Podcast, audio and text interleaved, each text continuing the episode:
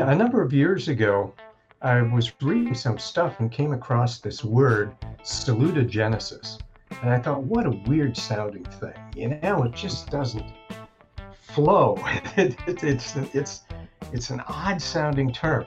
But the more Right. I read about it, the more enthusiastic I got because chiropractic is about the only profession I know that sometimes seeks to define itself in terms of what it doesn't do. You know, well, we're drugless, we're non-invasive, uh, we're non-surgical, uh, we're non-medical, we're non, non, non, non. And I said, well, you know, can you imagine going to a party and asking someone, what do you do for a living? I said, well, I don't prepare food. I don't fly for the airlines. Uh, you know, I don't wire houses. Well, okay, but what do you do? And the beautiful thing about salutogenesis is it, it's a positive thing. Uh, and it's actually far broader than chiropractic. And the idea is we help individuals, we empower individuals to express their potential by removing interference to the expression of that innate potential so that we can help them create health, realize their dreams, and become what they want to be. All right, everyone. The Dr. Alex Show is brought to you by Shed Light Cold Lasers. And Shed Light Cold Lasers has been a game changer for us at HML professionally and personally at home. Personally, on a, on a personal note, I had a very bad bout of vertigo. And I got probably 85% there by going to a few different functional neurologists over the years to help me out with it. Then I bought this. And this is a game changer because one, it's portable. That means I can take it to the office, use it on patients all day, make sure it stays charged, come on home, and then throw it in my pocket and use that at home. And this is what cleared up my vertigo. Now, professionally, the way it's game it's uh, been the game changer for us in the office is that it has cut our results down by 50%. This can get used on just about anything, any disease disorder that you can think of, it can pretty much get used on. Now, as far as how it has helped us out, it's cut everything down by 50% on our times. So when we're working with our kids with special needs, uh, when we're working with our chronic neurological disorders, autoimmune diseases, to get those people into a good point that they're happy and that we're happy, times have been cut by 50%. You will definitely want to go check out shedlightcoldlasers.com or email Griswold at shedlightinformation at gmail.com 518 338 6658.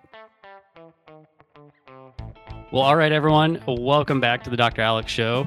As you are listening to this, we took a bit of a break. Uh, we had uh, just a couple months of getting away, but we're back, and I get to interview another one of um, the gentlemen that really shaped my mind. The last major interview I had that really uh, was profound for me was Dr. Robert Melillo, a main mentor, one of the main people I've learned from. But before that was this gentleman here, Dr. Christopher Kent. And I'm going to yak on for a little bit because he's got to know the impact that he's had on me, therefore, the thousands of people, or maybe tens of thousands of people that he's had an impact on uh, with all the patients we've seen. So early on, Dr. Kent, I worked for a gentleman uh, that I uh, I, I was not even in undergrad. Actually, no, I wasn't undergrad. He hired me as a CA because he got me into the profession. Uh, he knew Dr. Gentempo at the time. He's on a first name basis with him. And Mhm. he ended up um, obviously owning an Insight subluxation station as well as the Chiropractic Wellness Alliance uh, uh, all in one device there. Uh, and, and I was running the Insight subluxation station exams and the CWA uh, exams, and I don't remember what that device was called, but um, I was running all of those. And then he also gave me a bunch of discs for my road trips when I was road tripping around the country and doing useless things as a 21 year old and seeing friends. He gave me on purpose. And on purpose, everyone is a audio now might be video subscription service. I'll let Dr. Ken explain that maybe. Yeah, still uh, audio. Okay. Uh, back in the day, it was DVDs that were sent to your home, and for all Actually, of those, they began with cassettes. We ah! began with cassettes, and then cars stopped being made with cassette players, and we couldn't find anyone who would reproduce them for us. They said, you know, we got rid of all our cassette stuff, so we switched to CDs, and now, of course, uh, you know, we we stream, we have MP3 downloads and things like that. So yeah, CDs it, are still available for the dinosaurs who have them, and, and we have a faction that has said we want our CDs. Okay, so I so I I listened to you guys talk to other people in profession. I listened to you guys just talking to each other. And then when I got to school, I started subscribing to it and of course listened and what would happen would be I would have a 40 or 45 minute commute to school. So I listened to you guys each disc. Um, there were three discs, by the way, everyone. You would have a program on science, a program on philosophy, and a program on politics or news of the profession. And I would listen to each one three or four times a month. And that was the start of Alex quickly becoming the guy who would ask a lot of questions to all the professors in school. And I didn't realize it, but I was cornering them and they no longer had any answers for me um, because I would be talking about what you call the S word. Ah, talking yes. about, God forbid, I go to, I'll say it, Cleveland University and I talk about subluxation. And I end up uh, uh, not getting in tiffs, but uh, in unintentionally cornering my old professors and uh, uh, just looking like a complete jerk uh, looking back. But um, either way, neither neither here nor there. It was you guys that really shaped my ability to learn and start understanding science and having um, questions about even the simplest thing of are randomly controlled trials even something that is applicable to our profession? I remember you guys mm-hmm. going over some research and these uh, people were stating maybe these aren't meant to be used in holistic healing arts. Uh, maybe we need to use different forms of research. And then you would start bringing up the question of when you're talking to people about research and science and what's valid and what's not valid and reliable and not reliable, you start with the question of what will you accept as evidence? Mm-hmm. And uh, I have I had uh, shut up many professors by asking that question because they would not be able to answer back that question. They wouldn't be able yeah. to tell me case studies or case series or randomly controlled trials or, or, whatever it was. They would not come back with an answer. And that's how I cornered mm-hmm. them. it works like a charm. I still teach that technique today. uh, but a- anyway, uh, thank you for coming on. It, you'll have to tell the audience more of who you are and what you've done and um, everything you've done for the profession and therefore the world. Oh, goodness. Uh, well, I'm Christopher Kent. I graduated from Palmer College back in 1973. And when people say, well, why didn't you go to Sherman? I said, didn't exist. Why didn't you go to Life? Didn't exist. Why didn't you go to Life West? Didn't exist. Yes, I'm really that old. So I have lived much of the history of chiropractic. Uh, next year will be my 50th year, uh, which is oh a pretty gosh. exciting thing.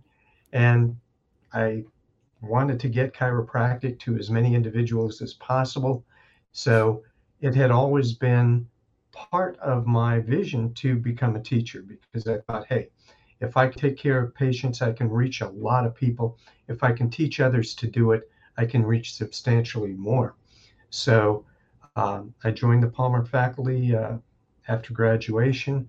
Uh, I established a private practice, and then a number of political issues uh, were going on at Palmer College. Uh, CCE was taking over and radically changed the direction of the educational program. And I decided it was time to, as we used to say, go over the wall and enter full time private practice, which I did in Florida. And then I met uh, Patrick Gentempo, and we got involved in developing technologies to assess vertebral subluxation and its neurological manifestations. And to us, that was a very big deal because we observed that there were a lot of great chiropractors that were philosophically sound, uh, that had hearts of gold and were committed to doing the best they could for their patients. But some of them were suffering from what Patrick used to call the silent dread. And that is that uh, they weren't quite sure they were delivering the service they thought they were. They weren't quite sure that they were actually improving neurological function. So we started out with surface EMG, which measures the electrical activity produced by muscles. And uh, we all were taught to palpate the paraspinal regions for areas of taut and tender fibers. And we thought, wouldn't it be cool if this could be quantitated? So uh, we developed surface EMG protocols for chiropractic. Uh, we were always interested in autonomic function, the part of the nervous system that controls the organs, glands, and blood vessels. So we improved upon the thermal technology, looking at skin temperature differentials and vasomotor activity, which is key to adaptation. And finally, the one that I was and remain most excited about, and that's heart rate variability, where yes. we're looking at how effectively the body is adapting uh, to environmental dynamics. Uh, share a story with you. I think you'll like this. Maybe you've heard it, maybe you haven't. But I got into an argument with a research professor or a person masquerading as such at a chiropractic college. And he said, You know, you chiropractors have it all wrong. You say the nervous system is the master system of the body and that it controls and coordinates all function. He said, That's just not true. I just let him rant and get it out of his system. And uh, I said, Well, why would you say that? He said, Well, take the heart, for example. He said, I can remove a heart from an animal, even a human being, and it will continue to beat without any connection whatsoever to the nervous system. And I said, Yes, there is an intrinsic pacemaker, but let's continue this thought experiment. If the person you excised the heart from, and now it's in a jar, started to run, would the heart in the jar beat faster in response to increased demand? And he looked and kind of was speechless. And I said, Yes, there is an intrinsic pacemaker, but the body's ability to adapt is dependent upon the integrity of the autonomic nervous system. Well, that kind of ended that discussion. So, uh, uh, then what? Well, I've been involved in political stuff. I was uh, chair of the NGO, which stands for Non Governmental Organization Health Committee at the UN. I've been to WHO. I've been in uh, those places that people went November 6th that I was allowed to be in at the time uh, to, to lobby legislators and so forth. And, uh, you know, when I turned 65, I thought, you know, it's really not my vision to spend the rest of my life watching the grass grow um, or, or playing golf or something. Not that there's anything wrong with either but I, I need to be involved. So uh, I joined the staff at Sherman College and uh, currently director of the Center for Scholarly Activity, which is kind of a combination of evidence informed practice and research. It's a, a department that I had suggested and the college agreed, and it's up and running. So oh. that's what's happening now. And on purpose, by the way, which is, I don't know, 27, 28 years old, something like that. I joked mm-hmm. that we started on wax cylinders and, and then went to, to cassettes. But in reality, uh, the early sessions were recorded on a reel to reel tape recorder in a living room uh, oh, before we started geez. going into a studio and doing it professionally. You so, know, uh, how much in chiropractic is still around 27 years later? That is that is just so cool. I so uh the other little uh tie to you, not only uh I, I guess uh, directly and indirectly, um, I got to go to Dr. Gentempo's um what is that boot camp that they did? Do they still do it up in total Colorado? Solution. Yeah, total solution. Total solution. Mm-hmm. So my old my old mentor um, uh, flew me up there as, as under, in, in undergrad, and I got to meet and listen to Nathaniel Branden and mm-hmm. Dr. Gentempo for 72 hours. I just completely mind blowing. Um, when mm-hmm. when people talk about the concept of like self esteem, by the way, which was refined by Nathaniel Branden, everyone, mm-hmm. um, our understanding of self esteem was Nathaniel Branden. I cannot even go on. I, I could go on forever about that guy. But then also, uh, so not only did I get to do that camp, but there's a fine doctor, um, all but a hop, skip, and a jump across the freeway from me, whom his daughter is our next door neighbor, Dr. Hugo Gibson, says hi. Oh, yeah. I remember him well. yeah, we've had some great conversations. You know, he came from Palmer. Yeah. Oh, he's well. He he he's hard to forget. I mean, he yeah he graduated quite a. Did he graduate around your time? He's going on his fiftieth year as before. well. Yeah, I think before. You know, I, I remember I, I him for rugby. That's you know, I always think Hugo Gibson rugby. Um, yes, but obviously there's far more depth to him than that. And yeah. uh, I remember him talking to me, saying, you know, he decided that he wanted to get into teaching after you know quite a while in very successful practice. And uh, he said Cleveland was really the only school that said, "Yeah, come on down." So he did, and uh, yeah. he's built a great career there. And I'm I'm delighted that he has, uh, you know, continued uh, holding the torch for subluxation centered chiropractic, because the school has changed quite a bit. I was lucky enough to have met Carl Cleveland the first.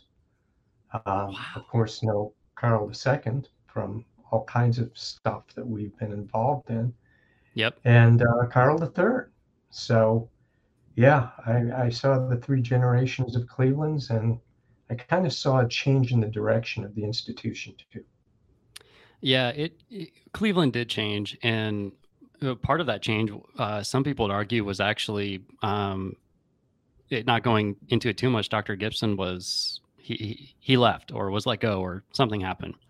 They mm-hmm. didn't they no longer got along, but he is uh, happy on in his shack in the corner as he calls it mm-hmm. because he's got a house with a practice in the basement and he mm-hmm. he's he's he's touching 80 and he still won't stop practicing. Yeah, that's um, great. Uh, but we uh, we were over at his place not too long ago, and of course we're with neighbors and friends and him and I get together and then the entire next thing you know the, the entire table is talking about chiropractic and philosophy and mm-hmm. And um, your name came up and then I was like you know what? I'm going to contact him and I want to interview him. I want him on my show. So um, but yeah he says hi. So he's he, he's doing great. They're they're getting ready to go on a family vacation to celebrate his I believe 80th birthday and 50 years in practice. Yeah isn't that fantastic? Oh it it is awesome. He he gave me my first green book. We we went over and saw him, met him and his wife. Uh, my girlfriend at the time, now wife, went over there, and we were supposed to stay for an hour. And that was like at six thirty after you closed up, and then next thing we know, we're there until one in the morning, having yeah. having hors d'oeuvres and libations, as Fred Barge would say. And uh, yes, and then one thing led to another, and he gave me a couple signed copies of uh, some green books oh, that's fantastic. Oh, it was it was awesome. Truly treasures. Oh yeah, they are. Uh, they, they um, in fact, they don't sit out in the open in the house anymore because we have too many mm-hmm. neighborhood kids that come over. So they they they stay up on a shelf away from everyone. Very wise. Yes. Well, well. Anyway, um, you had brought up you wanted to talk about one of your most recent presentations, and I think that would be great. And for everyone about to listen, you're going to hear some pretty heady stuff, but it's a concept that is true to what we do in our office and most chiropractors do. And it's about the concept of actually creating health as opposed to managing symptoms or or trying to manage a disease. It's actually talking about yeah, getting people exactly. healthier. Yeah, a number of years ago, I was reading some stuff and came across this word, salutogenesis. And I thought, what a weird sounding thing. You know, it just doesn't flow. it, it, it's it's it's an odd sounding term, but the more Right. I read about it, the more enthusiastic I got because chiropractic is about the only profession I know that sometimes seeks to define itself in terms of what it doesn't do. You know, well, we're drugless, we're non-invasive, uh, we're non-surgical, uh, we're non-medical, we're non, non, non, non. And I said, well, you know, can you imagine going to a party and asking someone, what do you do for a living? I said, well, I don't prepare food. I don't fly for the airlines. Uh, you know, I don't wire houses. Well, okay, but what do you do? And the beautiful thing about salutogenesis is it, it's a positive thing. Uh, and it's actually far broader than chiropractic. And the idea is we help individuals, we empower individuals to express their potential by removing interference to the expression of that innate potential so that we can help them create health, realize their dreams, and become what they want to be.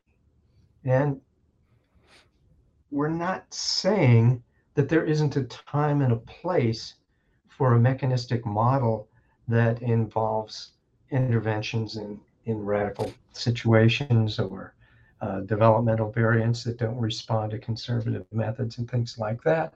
There's a place for the pathogenic model, but the salutogenic model is so needed and so missing. It, it, it's got me really excited. You know, we've, we've had some very challenging times uh, this last couple years. And uh, back in 2015, I co-authored an article uh, in Explore, which is you know an interdisciplinary journal. And what we wrote was, although the Western world is the most technologically advanced civilization to date, it's also the most addicted, obese, medicated, and in debt adult population in history. Wow. And that was before, you know, the events of 2020. Right. And back then, oh yeah, we wrote that back in 2015. So if we take a look at how we in the United States address so-called health and what masquerades as healthcare, the United States spends almost twice as much money as the next highly technological uh, country on the list. Uh, the US spends about pre COVID $3.7 trillion a year on so called healthcare. That's 17.9% of the gross domestic product. And if you want to look at the real world impact of that, about 62% of US bankruptcies are attributable in whole or in part to inability to pay so called healthcare expenses. So the Holy cow.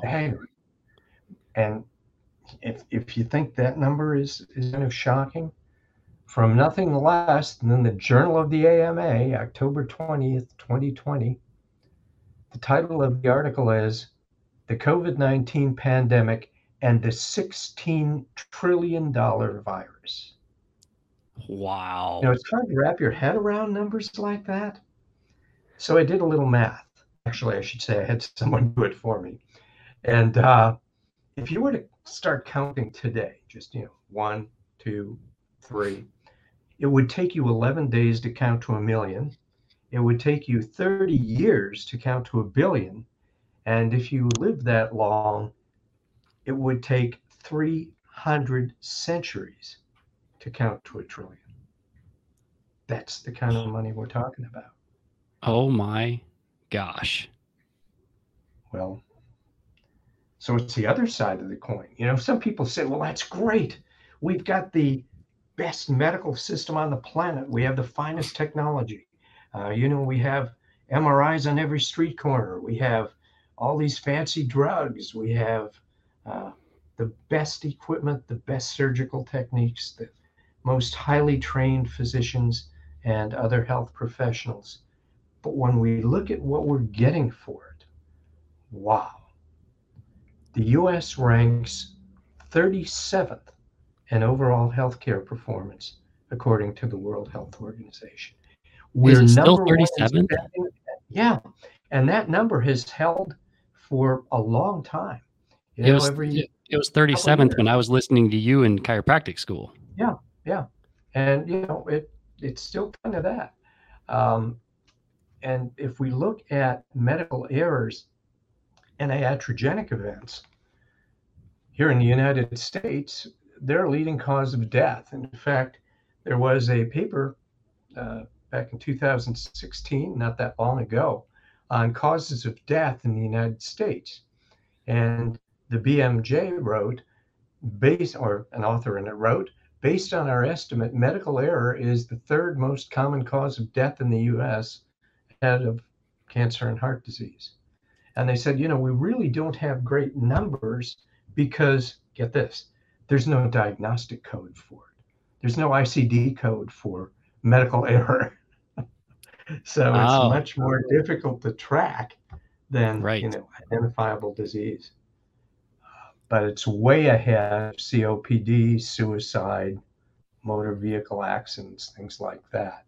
Now, that that stat it, it, it, is this the same stat or is it from prior research? I want to say, is it like last name Star was the researcher that talked about the the iatrogenic causes of death and medical errors? Yeah, well, we have um, to differentiate between the two because you know a medical error obviously is where the practitioner made a mistake, but mm-hmm. iatrogenic deaths, the doctor didn't necessarily do anything wrong. It's just mm-hmm. hey, stuff happens, and um, when we look at the combination, and, and I've, I've read several papers, and they're all kind of difficult because it's hard to get good data on that stuff. But according to who you read, uh, it's either number one, number two, or number three. So number three is pretty conservative. Jeez. But listen to this. This kind of says it all, and and it, it you know transcends the divisions we have in and healthcare. This is again from JAMA. On balance, the data remains imprecise, but the benefits that U.S. healthcare currently delivers may not outweigh the aggregate health harm it imparts. In other words, they're saying we know we're helping people, we know we're hurting people, we don't even know if we're breaking even. But here's Whoa. what's inspiring to me as a chiropractor. Same article same authors, Kilo and Larson. Healthcare contributes only about 10% toward reducing premature death. And of course, by healthcare, they mean medical care. And they write even a perfectly designed delivery system would prevent only a modest proportion of premature death. So, what about the other 90%? The other 90% is the kind of stuff that we do. That's right. And the people have control over. So where do we stand today? You know, I've never seen in my 70 years on this planet a situation where there's more fear. People are fearful for the physical and mental health. They're fearful about the direction of the economy. They're fearful about socialization of their children. And that great harbinger of fear of course, is uncertainty. People feel a loss of control. If we take a look at stats from the CDC, no less, during late June, 40% of US adults reported struggling with mental health or substance abuse. 31% reported anxiety or depressive symptoms. 26% trauma stress related disorders, PTSD type things. 13% started or increased substance use. And if this doesn't wake you up, I don't know what will. 11% of US adults seriously considered suicide. Not just a passing thought, seriously considered suicide. Oh my gosh. Oh, it gets worse. What about teenagers? You know adolescence should be i mean you should be having the time of your life you know this is when you're you're exploring what your life and purpose are and and what your values are and developing relationships with people and and sharing ideas and and being challenged and developing the you that is you? Well, here's a study from European Child and Adolescent Psychiatry looking at Chinese adolescents during the COVID 19 era. And it says the prevalence of depressive symptoms, anxiety symptoms, and a combination of depressive and anxiety symptoms was 43.7%, 37.4%, 31.3%. These numbers are staggering. Over a third are experiencing depression and anxiety. So, my old buddy Weird Al, Einstein, you've heard this quote many times, I'm sure, if you're an on purpose listener. The significant problems we face today cannot be solved at the same level of thinking we were at when we created them. In other yes. words, doing more of what's been shown not to work isn't going to solve the problem. And that seems to be the direction that politicians are taking, whichever side of the aisle you're on. If we yeah. can just somehow get more medicine to more people for less money, everything will be okay. Well, doing something that is grossly inadequate to address these challenges, something that overlooks key dynamics that are associated with, with how we live, how we perceive ourselves, and how we interact with others, we have to do that because if you keep doing the same thing that's been shown to be inadequate, well, what do you think is going to happen? So this guy, Aaron Antonovsky, came up with a very fascinating model. And that idea he called salutogenesis. So what's this weird sounding word mean? Well, it comes from salus, um, which means health, invincibility, you know, positive stuff like that. You know, why do soldiers salute each other? Uh, you know, because health and invincibility are a good thing to have, especially if you're facing the challenges of war. What do people say when they toast? Salute to your health, right? And Genesis, you know, the birth of. So mm-hmm. Antonov said, We're coming to understand health not as the absence of disease, but rather as the process by which individuals maintain their sense of coherence. So, who else was talking about health being something other than the absence of disease? You know, the Palmers and, and those of us who followed them.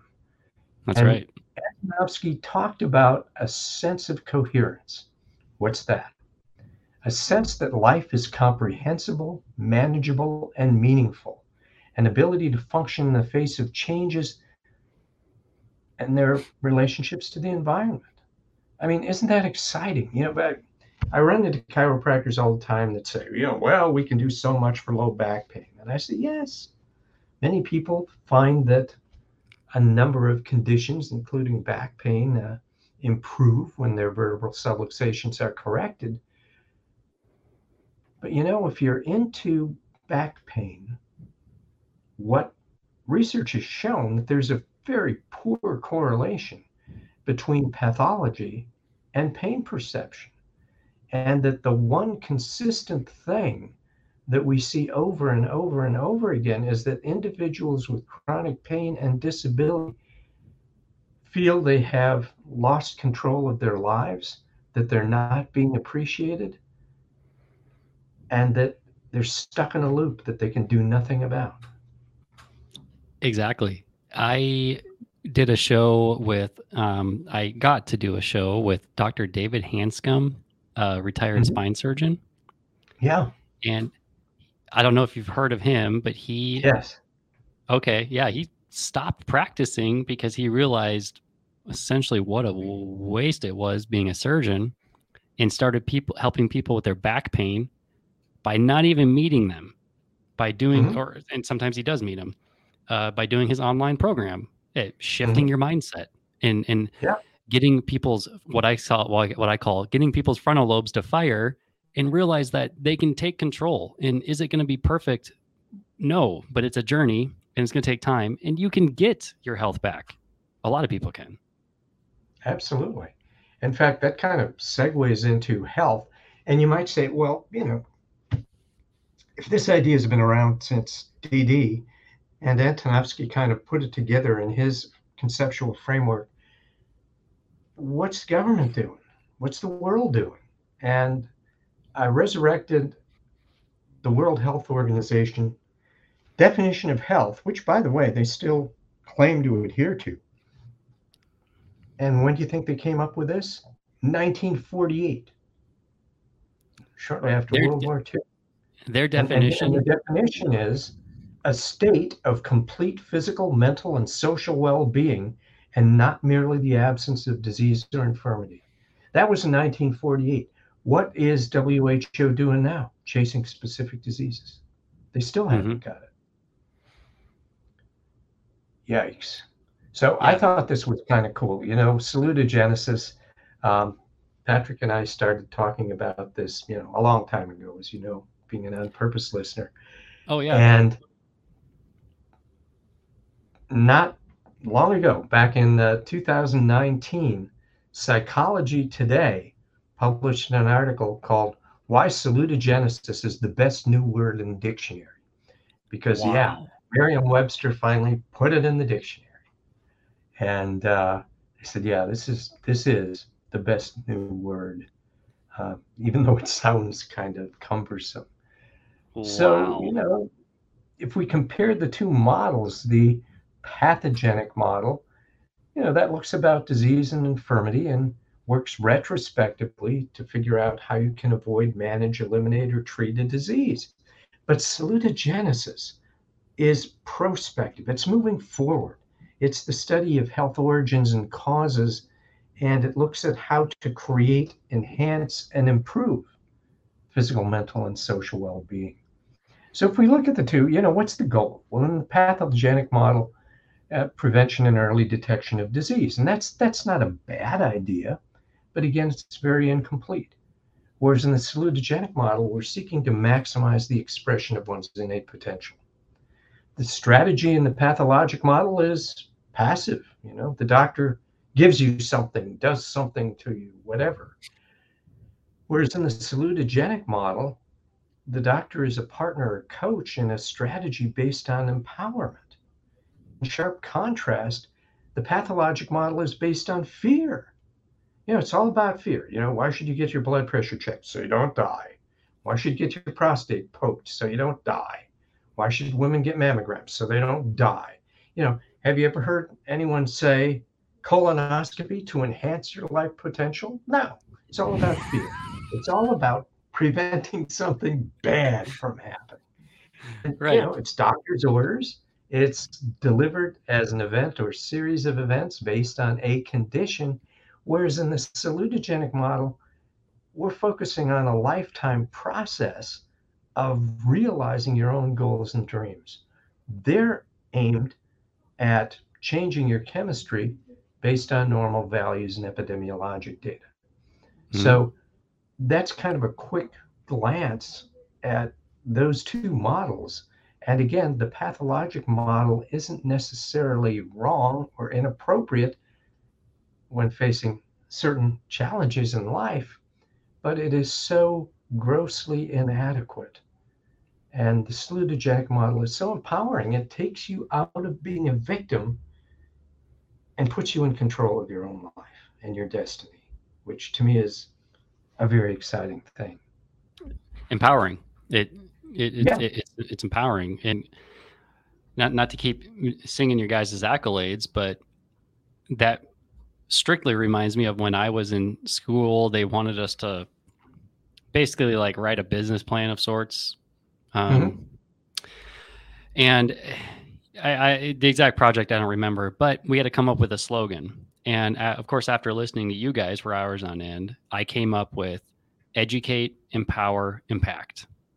Mm-hmm. Um, and of course, I got questioned about. So, what about what about helping people? What is it like out of pain or whatever the question was? And I was like, mm-hmm well, it's not there. That's not the purpose of this. This mm-hmm. this is what we're trying to do in terms of letting people understand that they can get their health back in their hands or their family's hands uh, w- without having to feel uh, and, and, be in that victim mindset. Um, mm-hmm. It's not not always easy, but yeah, and you know they they define as these salutogenic advocates uh, three common factors in people who enjoy health. They said what what do common what, what's in common? What what do these people share? People who are healthy and exude health and believe they're healthy. And the first is control. And that's the person's belief that they're able to influence the course of events. They're not victims. They're not working at a job they hate to impress a boss that they don't respect, to provide material needs of a family that they're alienated from. Um, people that are healthy control.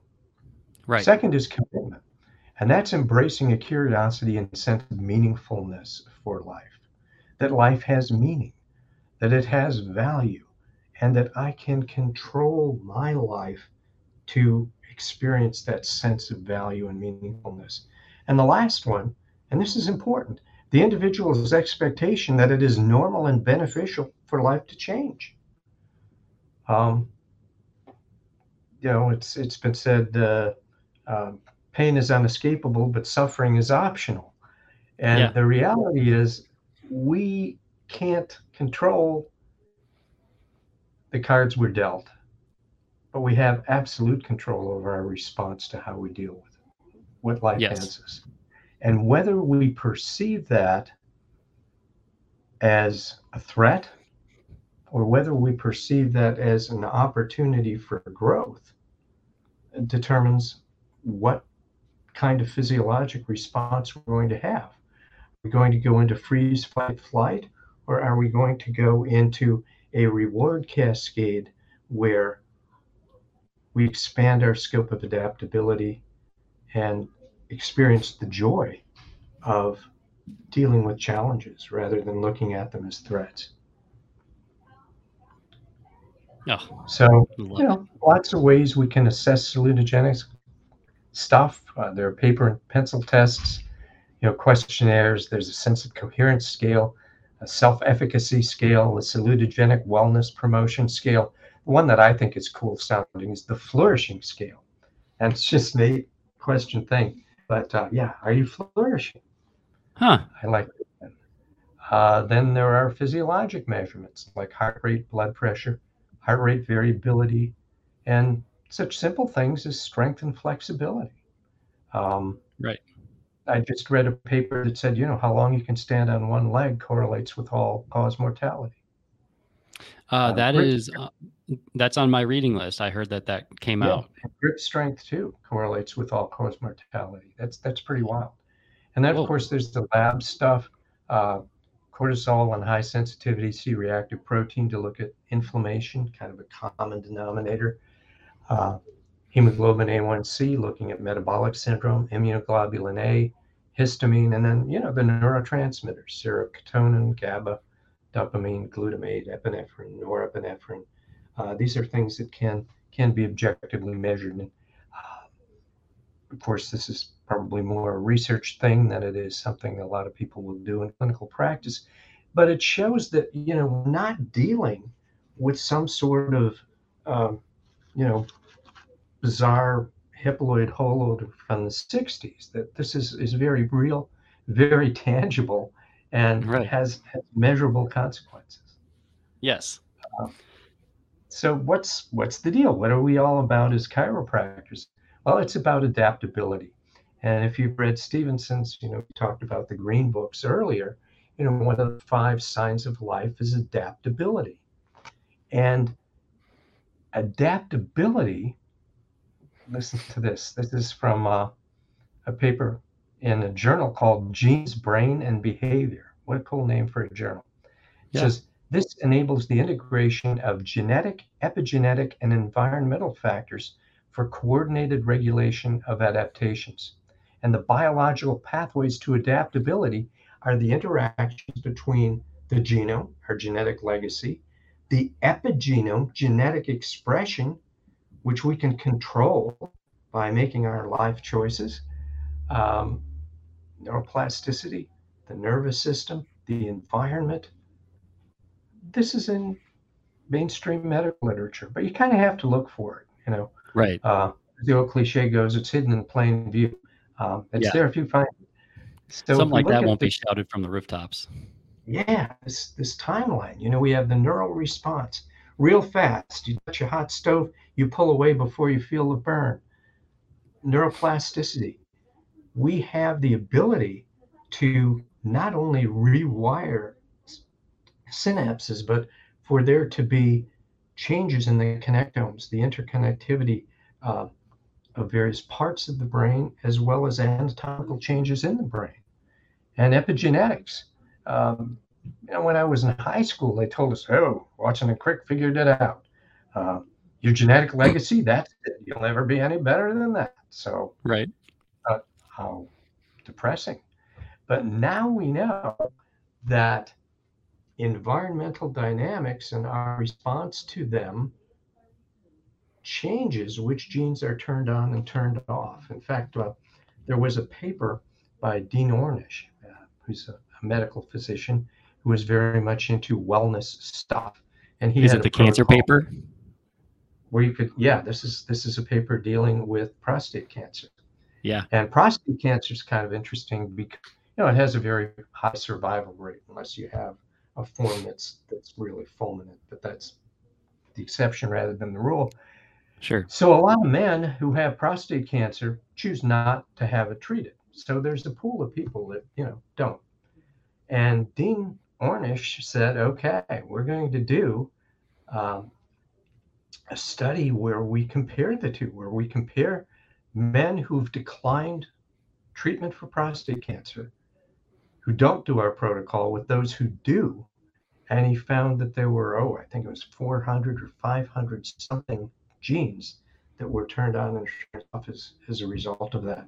And, you know, I really commend him because his colleagues were always kind of ragging on him, saying, you know, eh, you know, this is all kind of dippy conjecture. And, uh, know, it, was published in a pretty prestigious journal too. I forget which, but yeah. I remember So that where study. did, yeah, where, where did this start?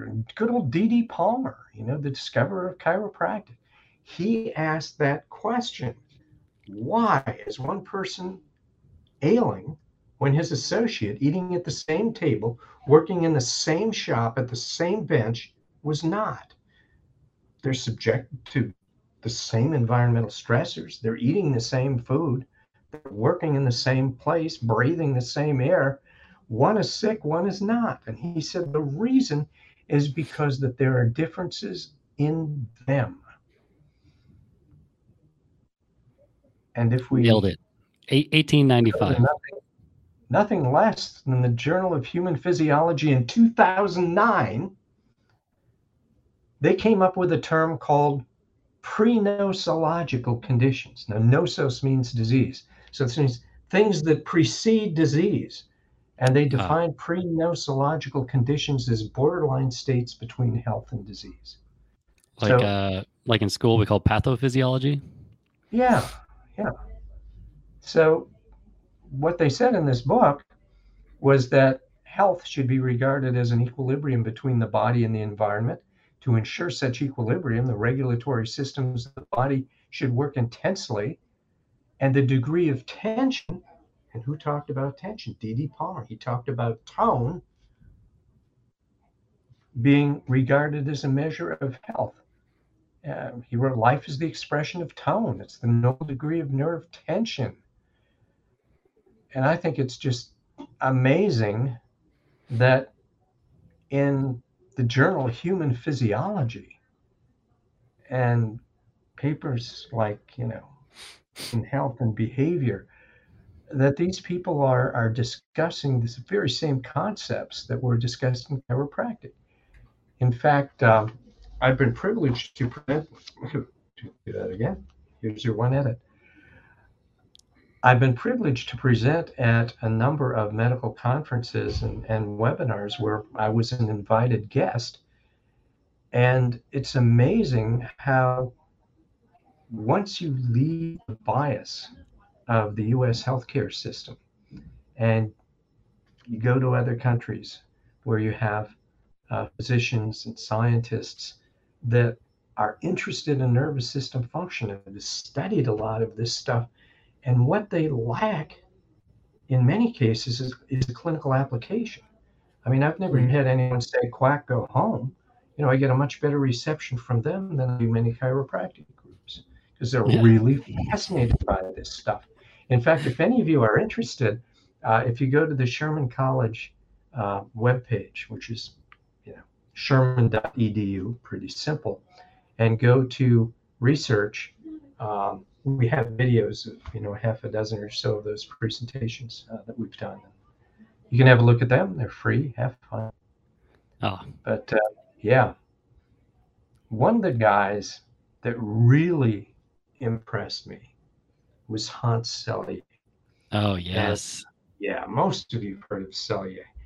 The Godfather. He's the guy who applied the engineering concept of stress to biological systems. And believe it or not, back in the 70s, yes, 70s, he spoke at Palmer. And when that. he was finished, he agreed to meet with the faculty. And yeah, we asked him questions, and it was it was really a great interchange. Um, I even wrote him a letter back in 76 when they were promoting swine flu vaccine hmm. and asked him, you know, what do you think? And I never thought I would get a personal letter back from Selye, but I did. He said, I don't plan to get it. but wow. anyway, uh, he shared a story with us that I think anyone who's studied the healing arts can relate to. He was in a class in differential diagnosis, and that's where you try and identify subtle differences between conditions so that you can apply the right medical treatment. And he was in an amphitheater type room, and he said the professor would bring a sick person up and have him sit on an exam table and tell the students their history and lab findings and show their films if they had any and then he'd call on students and he'd say, Well, what are your differentials? How, how do you think you would proceed in ferreting out what's wrong with this patient? And you said, Well, you know, I was I was sitting in a room and I saw this parade of sick people uh, that the professor trotted out to us. And I thought to myself, you know, these people all have something in common. He hadn't put his finger on what it was yet, but uh, the wheels were turning. And as some sadistic professors are wont to do, uh, they said, Hey, Selye, what's wrong with this patient? And he said, and I blurted out almost reflexly, he said, Well, doctor, he's sick. And everybody chortled and had a laugh at Selye's expense, but it got him started on this path. And he described stress as a non-specific response of the body to a demand. And this is a quote I just love because, again, we go back to the writings of the Palmers. Every living being has a certain amount of innate adaptation energy or vitality. So this is Hans Selye. I mean, this guy's the one who came up with the idea of stress. He's he's got more degrees than a thermometer, and he's talking about innate adaptation energy and vitality. Yikes! and you and again, people and again us chiropractors were talking about that in the late 1800s yes and you know what do people say today when they talk about stress it's almost always in the negative context right? They say if only i could eliminate stress from my life. Well i said that's not going to happen until you uh, assume room temperature and are dispatched to the marble orchard because the difference between you and the chair you're sitting on is that you can adapt. The chair can't. And when you stop adapting, you're dead. And Selye was a little less in your face than that. He said, complete absence of stress is incompatible with life since only a dead man makes no demand upon his body or mind. yeah. So what does Selye say the secret to health and happiness is? The secret of health and happiness lies in successful adjustment to the ever changing conditions on this globe and the penalties for failure in this great process of adaptation are disease and unhappiness. And what a lot of people don't know is that Selye differentiated between what he called eustress, EU as in euphoria, stress, and distress, which he hyphenated just like DD hyphenated dis-ease. I thought that was pretty cool. So he talked about eustress and distress. So eustress or true stress is the good stuff.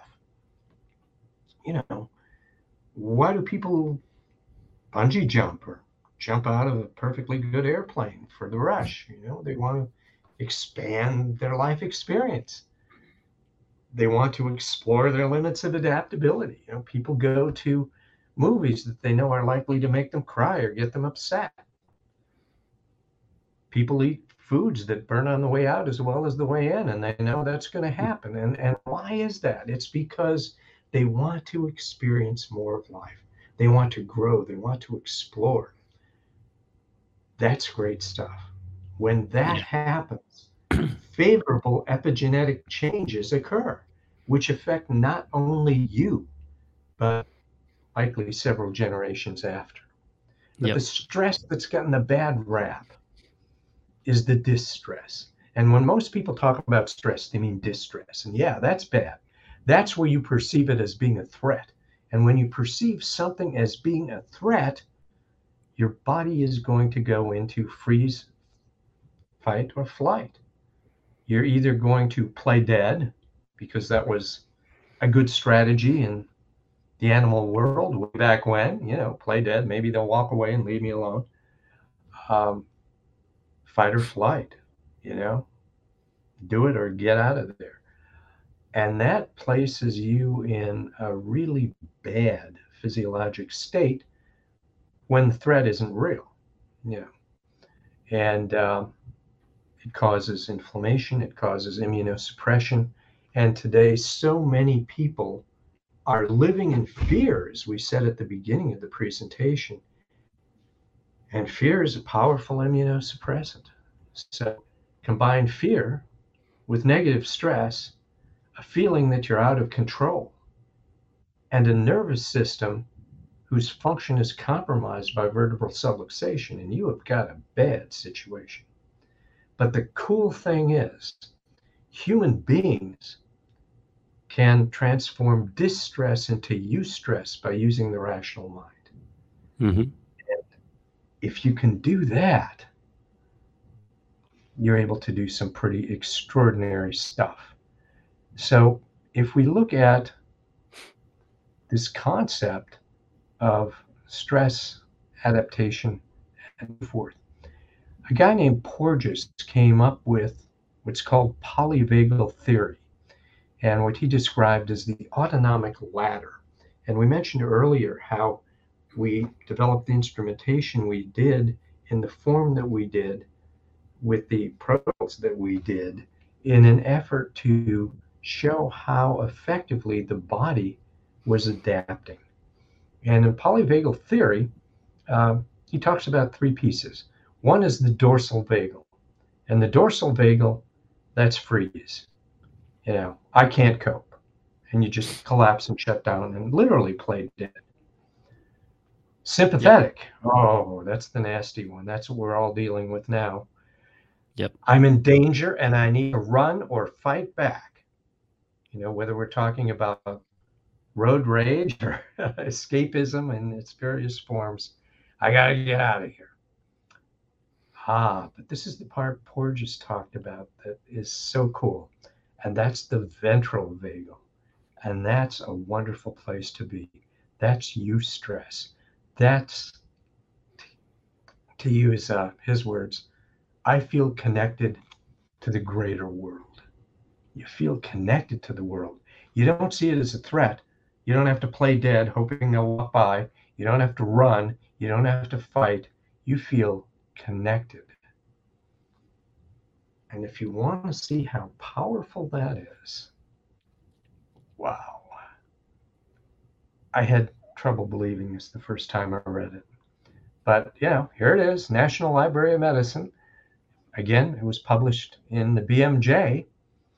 And the title of the paper is Dynamic Spread of Happiness in a large social network, longitudinal analysis over 20 years in the Framingham Heart Study.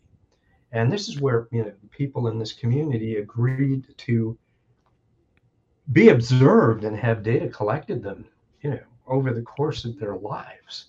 Yeah. And as a result, they just have this tremendous repository of information. And in this study, they looked at the happiness of nearly 5,000 people over a period of 20 years. And listen to this. They said researchers found that when an individual becomes happy, the network effect can be measured up to three degrees. One person's happiness triggers a chain reaction that benefits not only their friends, but their friends' friends and their friends' friends' friends, meaning that people have their happiness influenced by people they don't even know. Now you say, this this is crazy stuff, man. This is you know, um, the kind of stuff you'd expect out of some new age guru ashram or something. Now, this is from the BMJ. I mean, and it's published and indexed in the National Library of Medicine. But here's hmm. what's also interesting. This isn't so a transient cool. thing. The effect can last for up to one year. And interestingly, sadness does not spread through social networks as robustly as happiness. And here's what the authors wrote We found that your emotional state may depend on the emotional experiences of people you don't even know who are two or three degrees removed from you, and the effect isn't just fleeting.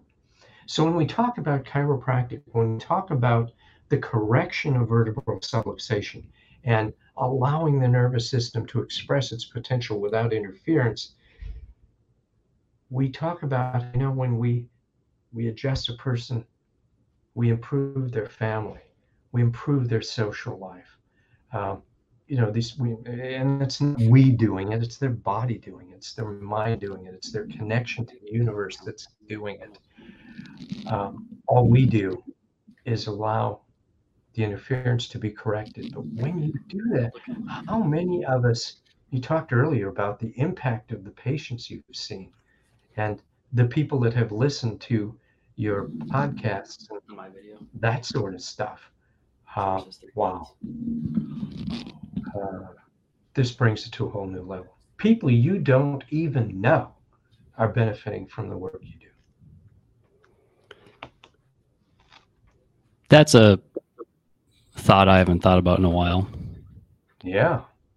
Well, wow. Um, let me give you another thought. This is pretty intense. Never doubt that a small group of thoughtful, committed citizens can change the world. Indeed, it's the only thing that ever has. That's Margaret Mead. And what we do as chiropractors is we remove interference with the body's ability to perceive itself and its environment and effectively come up with the qualitatively and quantitatively appropriate physiologic changes to adapt to change and to allow the person to express themselves fully. And to me, uh, that's pretty exciting stuff. Yeah, it is. Oh, so such good stuff. There you have it. Uh, so I don't know. We're, we've been talking for what a while, almost an hour, thirty minutes. Yeah. Minutes. Yeah. Anyway, so anything else you wanted to talk about, or? Oh, well, I could go on forever, but well, I suppose uh, I, I, suppose we can wrap it up, and uh, we will we'll have this out uh, as soon as we can. But uh, I want to say thank you for coming on. Um, for everyone listening, there's there's no money exchange or anything like this. We're we're talking about uh, people that come and take time out of their day to just come talk. And Dr. Kent's never met me, but I feel like I know everything about him um, and everything he's done, and it it means the world uh, that that you were here. Um, and uh, I apologize about the technical hiccups in the beginning, but um, it seemed like everything turned out all right. And some yeah. of these concepts you have talked about, I I have to re-prescribe to uh, on purpose. Not gonna lie, um, have have been off it for a while, but uh, there were a bunch of personal events in our life Mhm. lives seven years ago that really interrupted things. Um, but uh, or six years, yeah, seven years ago. Getting getting back on Well, track. Either way, well, would be happy to welcome you back. yeah, uh, we'll. I, I'll have to. I'll have to get back to it because just hearing what you're talking about is it. It, it is empowering. It, it's it's unworldly empowering. I you know I'm going to go back to the office for the afternoon for three or four hours and adjust some people. I'm going to assess a child with autism. We're going to talk to his family about essentially empowering them to help restore function in that child as much as possible. And it, all of these concepts are so ingrained in me, but uh, having the having the re-dip, being being dipped back in it uh, this afternoon was amazing, and I thank you. Oh, great. I've really enjoyed it too. Well, well, thank you again. Um, I guess I guess we'll let you go from here, and uh, if you if you have the itch to get on again, or um, if there's anything I can do for you, I, I just anything I, I'd love to. Thank you again. Well, thank you. I'll leave them with uh, my usual close, which is when you're on purpose, you are not alone. That's right.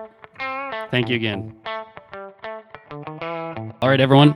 The Dr. Alex Show is brought to you by Apex Energetics, apexenergetics.com. First of all, to learn more about Apex Energetics, head on over to that website. If you want to get Apex Energetics directly, uh, please call them 1 800 736 4381, or you can shop our online store. You can get to our online store at myhcpstore.com. Username is Dr. Alex. Otherwise, if you'd like to find a doctor that uses Apex Energetics, you can give them a call or go to the website and they'll direct you to a doc in your area that should be doing very good work with Apex Energetics. Apex has just been instrumental in our lives professionally and personally. About six years ago, we went through one of the most hellacious traumas that you can think of. And if it weren't for Apex with their stress support line of products, I probably would not be here. Point blank, period. And in the office, you, making the switch from other lines to Apex Energetics has sped up our results with our patients, supporting them through their healthcare needs, um, probably by 25%, um, if not if not more. And when it comes to Apex Energetics, we just want to remind everyone that we are here to not cure diseases, making claims. We're here supporting people, increasing their healthcare needs, and helping them achieve their goals. ApexEnergetics.com.